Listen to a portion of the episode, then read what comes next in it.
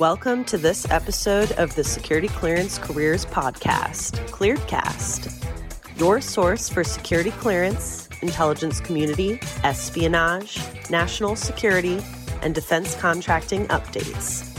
In our exclusive interviews with intelligence community and government leaders. Hello and welcome. I am Jill Hamilton, editor at Clearance Jobs.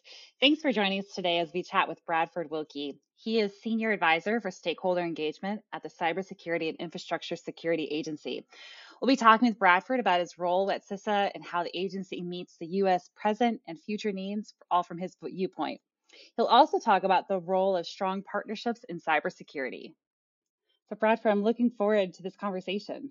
Yeah, this is going to be great. I'm I'm super excited, and thanks for having me. Awesome.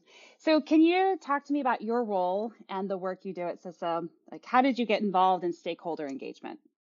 Yeah, that, that that's a great leading question because I think when I started, we didn't we didn't conceive of it as stakeholder engagement. Um, I think we did a lot of sort of policy and model building, and we thought of sort of the best idea held out for who the stakeholders were. But you know, just very quickly, uh, how I got here. You know, I was working as a contributor for some of the nation's first drafting of our National Infrastructure Protection Plan. Uh, this was the early 2000s. Um, I was on some of the first ever sector specific risk assessments. We've vacillated between 18 now down to 16 uh, specific industry and business areas we call critical infrastructure. And I was also part of um, the, the response for major cyber incidents, or what we what we thought could be uh, contributed by uh, an adversary that was sophisticated enough. And so I don't think we ever conceived ourselves as a service organization or a partnership as a service organization, but we've really certainly evolved into thinking about customers and partners as stakeholders. And I think you know my my role now uh, as a senior advisor in two respects first is the one you introduced was this stakeholder engagement uh, you know a- advisor to to the agency uh, and then second this emerging role that i'm doing on cyber physical convergence i hope we get to talk about um, but I'm, I'm helping to answer for the agency you know what are the right partner compositions that we need to execute the mission to do the work and while that sounds like um, you know what industry is really tried and true at, which is customer analysis, it, it really is. We have to know where the partners are at, um, how they see us. Do they do they see themselves as our partners? Um, so looking from the outside in, if you will, kind of that uh, Cooley's looking glass self. And and I think what I'm constantly asking or raising on behalf of the director and uh, the leadership here and the workforce is you know, are the right partners there? Do, do they know our, they're our partners? Do they sit at the right table? How do we reach them? How do we collaborate and convene with them? Are they aware of national risk as we see them and lay them out? And I think all of this goes to this whole idea I talk about a lot about stakeholder intelligence, which is sort of the intelligence quotient we have here of do we know do we know what the partner needs? Are we getting the feedback? Are we sitting at their table when we need to? Um, and I, I, think that's that's where my role is now, and I think um, that applies. I think to every program, every service we deliver. Certainly, there's uh, you want a great understanding, conception of who your customers and your audience and your partner is. But I think we also have to flip it and ask: uh, Do the partners get the mileage out of us that they expect, and do they know that they're the partners that um, we're expecting, or that you know that that we need their help? So that's a little bit about my my current role. I think that's in the greater sense, it's how we view stakeholder engagement as this emerging value area. Yeah, it's so important. You know, we're such a connected world. So partnerships and engagement really are critical in cybersecurity. So that's so true. Um, so we are going to talk about the physical security component as well. So, um, so you were tapped to lead that versus uh, their cybersecurity and physical security convergence. So, can you talk to us about what that means and what you're hoping to achieve? Yeah, I, I talk to so many people, and part of my work here is not to disrupt what the agency is already doing in cyber physical systems, um, you know, lending our expertise there, or to talk about cyber physical convergence but I think it's, you know, there's a crawl, walk, run that I'm trying to strive for. And in a crawl sense, if you think about the way CISA is structured, we have, you know, cybersecurity in the name, infrastructure security in the name, and they convey that there are domain spaces for physical security and cybersecurity that have to be sort of independently thought of. And and I think that what I'm trying first thing I'm trying to do is sort of break the silos in CISA. You know, make sure that people don't view themselves as having discrete subject matter expertise, that they can really look at risk management as the dimension that we're striving for, and not just uh, security practices in one's one area, whether it's personnel, chemical, cyber, physical security. So I think one of the biggest things I'm trying to initially do is is look at how we talk externally, how it's perceived, what our partners think is um, good cyber physical security practice. And you know, I, I think um, it's about ensuring that the workforce that we have, which is diverse and inclusive, you know, draws upon um, you know the, the greater set of skills that they have but that to the reader or the the partner that we have at the end of our service that could be assessment training or reading some of our best practice guidance they don't see us as kind of wooden where we're saying cybersecurity is in this column physical security is in this column. Um, it's about really integrating that into planning operations and the way we would support them if if things did break or fail. And and i think just a little bit further you know i think why i've been tapped is you know i've got a uh, military background, where as a law enforcement specialist, I have a um, uh, master degree in, in, legal studies. I always joke about it allows me to talk to my attorney wife, uh, my spouse. But but I also think that you know I, I have a, a, good, healthy uh, mindset for cybersecurity and rooted in, in IT systems, not just cybersecurity aspects of those systems. So I think when they were looking around for somebody who could pull together sort of the stakeholder dimensions, the value dimensions, and the domain dimensions, and then look at these sort of walk and run ideas that we have to have. How how does integrated security management play out? What can we learn from chief security officers out there and give them decision support? How can we look to the future in the blended environment? You know, if it's smart cities, um, more cyber physical systems, you could think of all the automation, the ICS uh, that we see at the heart of infrastructure today. It's about making sure that that um, that that convergence of cyber physical and then industrial chemical and personnel security and other domains are really integrated. And i think that's why i was tapped and that's what we're trying to achieve is you know better advice um, about leading practices about um, responsible uh, insight and decision making and and then you know giving again this what i mentioned up top about stakeholder engagement is being the nation's risk advisor means that we don't just project and broadcast the risk as we see it. Um, we recognize that others have a very valid viewpoint and, and, can validate, can provide additional dimension to to the risk environment that we're talking about, and tell us that, hey, no, no, you have the risk right, but we're doing well in that area, or no, no, you're missing, you're blind, you have a blind spot. We've got to work on this other piece together. Yeah, that makes sense.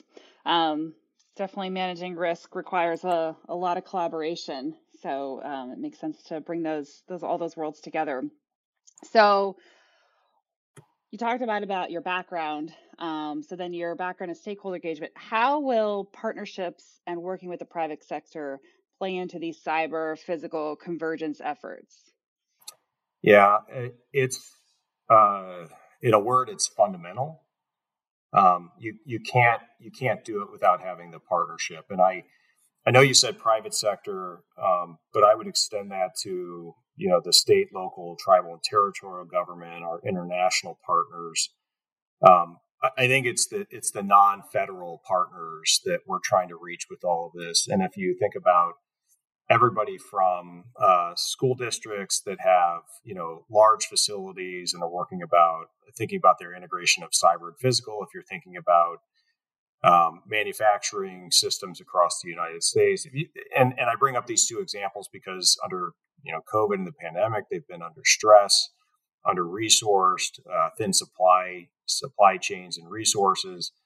Um, it, it, means that we've got to hit those uh, really a diverse and, and wide critical infrastructure um, partnership model. But I also think that in in doing that, when I say it's it's fundamental, um, you know, unity of effort is great. Um, that's kind of what you know what we get when we uh, gather. We talk about best practices. We share a you know common view on threat or vulnerability. We get resolved, and we we say how we're going to plan and prevent and commonly respond if we need to. but unity of of messaging.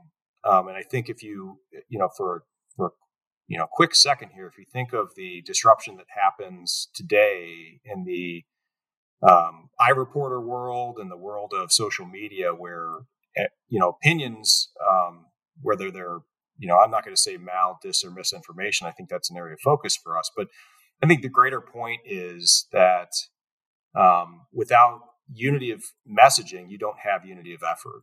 And, and unity of messaging with partners is about having the same message, the same talking points, the same resolve, the same commitment expressed verbally and written in the same time scale. And whether it's a you know a hurricane or responding to a ransomware event or it's a compromise of a control system in the water sector, um, the unity of effort can all be there and it's somewhat behind the scenes it's what we practice this partnership model for and it's it's why we need to draw all this attention to cyber physical convergence because of this interaction of cyber issues creating physical problems physical problems creating cyber issues systems and security wide but i also think that if we don't have messaging which is what i think the american public sees they they see joint resolve if they see joint unity of messaging. They see common investment. They see commitment to goals. They see cultural aspects. And so our, our agency is as much about trying to get the technical piece right as it is trying to get the partnership model to execute all this work right because it is a it is a division of labor. We cannot solve on high, um, you know, all of the nation's problems. And I used to joke um, when I w- would walk into lectures, I would I would say, you know, thank you, private sector, for investing um, in anti-ballistic missile systems on the top of your tall buildings. And I would get sort of a odd list look or maybe a chuckle. And I would say, well, yeah, I mean, you've you've been told that there's nation states capable of of rendering cyber attacks that will absolutely destroy your infrastructure. So thank you for doing that. And what they said was, no, no, this is this is about collective defense. It, you know, the, the government's got a, a part to roll. International partners have a part uh, to play, and the private sector has a part to play as well. But you can't look at them in an isolated way. Yeah, so true. I mean, I think this past year really highlighted just all the potential cybersecurity gaps. And you're right, like social media just, you know, everybody has an opinion or thoughts on what's happening, why it's happened, what needs to happen, and it can kind of crowd out the right message as well. So it is really important to have that unity, and um, so people aren't confused. They can they see the themes that that need to emerge um, fr- from that message. So yeah, Jill, I, I, think that's why we're we're trying to be a competitive workforce. You know, which is diverse in technical skill as well as um, diverse in thought and you know race, mm-hmm. gender, appearance, all of that. It's going to take all of America represented you know, in our workforce to be able to get out there and reach the underserved communities, um, the, the ones that really need to take the practice in hand, the ones that are maybe under resourced or underskilled. So it, it takes it takes being able to look in the mirror and see yourselves and the and you know as your partners look at themselves. But I also, you know, that's also the power of having partnership without having to have one to one everybody represented in your workforce you know, partnerships extend our ability to act. They, they become the ambassadors. They certainly are the ones who are defending, but they also know the next innovative idea. That is not the uh, domain space of government to have every best idea locked in. It's why we mm-hmm. need this partnership and cooperation because they they often bring us. Um, you haven't thought about this, and this is around the corner, and here's an innovative way to approach it. Yeah, no, that's key, especially with you know you think back just even this past year, and this is only just a few with r- the high profile ransomware attacks. You know, think of Colonial Pipeline, JBS, um, Kaseya. You know, working with private sector is arguably, like you're saying, more important than ever. So, if you had one ask of your partners, what would that be for you? Yeah, Jill, I'm probably going to frustrate you because I think I could think of two or three, but I'll but I'll, well, go I'll, ahead. I'll, I'll, I'll stick to a couple. Um, you know, I would I would ask partners first this: just don't let us get into broadcast mode where we say, "Here's what the risk is. Here's what the product's content is going to be." Um, and, and, I, you know, without opening wounds, when we first started to tackle as an agency uh, 5G risk, we sounded sort of one dimensional and it sounded like hashtag bad China. It was what our message was. And we never intended that. What we said was understand the foreign dependency within your supply chain, foreign suppliers, and where you get your 5G services in the future and how much of the network you can control. And I think that's that's the whole first ask here is is don't let us have our own confirmation bias work into the work. We need feedback, we need requirements, we need consultation before we put out products. We need to understand whether federalese is is not going to jive with industry speak. Probably the second and just as important is that you know we have to have more than just a pursuit of um, clear and articulate and timely threat and vulnerability information. We're really great as an agency of sending out, um, you know, what we see as, uh, you know, keeping you up at night today. Um, threat and vulnerability kind of work. And I think what I'd ask of partners is that they help us identify leading practices, best practices, high performers you know, we've got to shift. You know, there's an adage that you, you will spend a lot more money in the life cycle of building something if you if you learn your requirements um, not in the requirements phase, but later in the implementation. That's that's so true in cyber and physical security, especially as we try to converge it. Is we we've got to have proactive, resilient planning built in, and I think that's about what's working, not what's failing. And we've got to have a good sense of best practices that are out there. Somebody knows um, and has had a near miss on ransomware, and we've got to get that information back out there as to what was the technical practice, what was the decision making, what was the internal communications that supported it, what was the partnership um, that was required to contain or or respond and, and uh, you know resolve a problem pretty quickly. These are these are best practices on the front end, not just on how we uh, visit threats through incidents or crises. And I think those go all to the heart of JBS Colonial and Kaseya visibility um, into how industry was doing decision making, the partnerships that they had in play, maybe why they were reluctant to call us for technical assistance, um, maybe why they weren't at the table with us beforehand on the threat uh, or vulnerability side. But but I think partners coming forward and telling us about their lessons learned is is equally important to the partners who tell us about the best practices that made them a near miss or made them more resilient. And and I think you know I, I said this before. You know, come work with us or or come you know come work for us. Um. Either way, that's my third ask, which is just partner with us because you've got something to contribute, you've got skill, you've got insight, and we need that. Yeah, well, it's great because it's it's breaking down the because sometimes it per, can be perceived like the federal world versus the private sector world, or even like the contractor world. Like it's breaking down those divides. Like we're all on the same. Um, we're all on the same team. Nobody yep. wants ransomware to take off, and and no one wants to be hit. It's not only just a PR battle, but the legal costs, like all the ramifications, are huge. So we all want the same thing. Yeah, it's a it's a shared overly used, but it's a shared attack surface. And and if we if we aren't working together, we're not going to have insights on that and how to shrink it. You know, what's it whether it's the again the the greatest picture that we can hold together about the current threat and the vulnerability. That's great, but I think more important to that, we have we have tried for you know a dozen years to establish information sharing, and I think a lot of people are drawn to okay, you, will be there when things break or when they're about to break. And I would rather have us be there to prevent the breaking or the stress happening in the first place. And that, that, that certainly takes the, that, that's why CISA exists. You know, nation's risk advisor, nation's quarterback, quarterback, I would say the nation's convener for infrastructure resilience and, and kind of leave it at that. Yeah, no, that's good. Well, thank you so much for joining us today at Clearcast. For more security clearance news and defense information, please visit us at news.clearancejobs.com.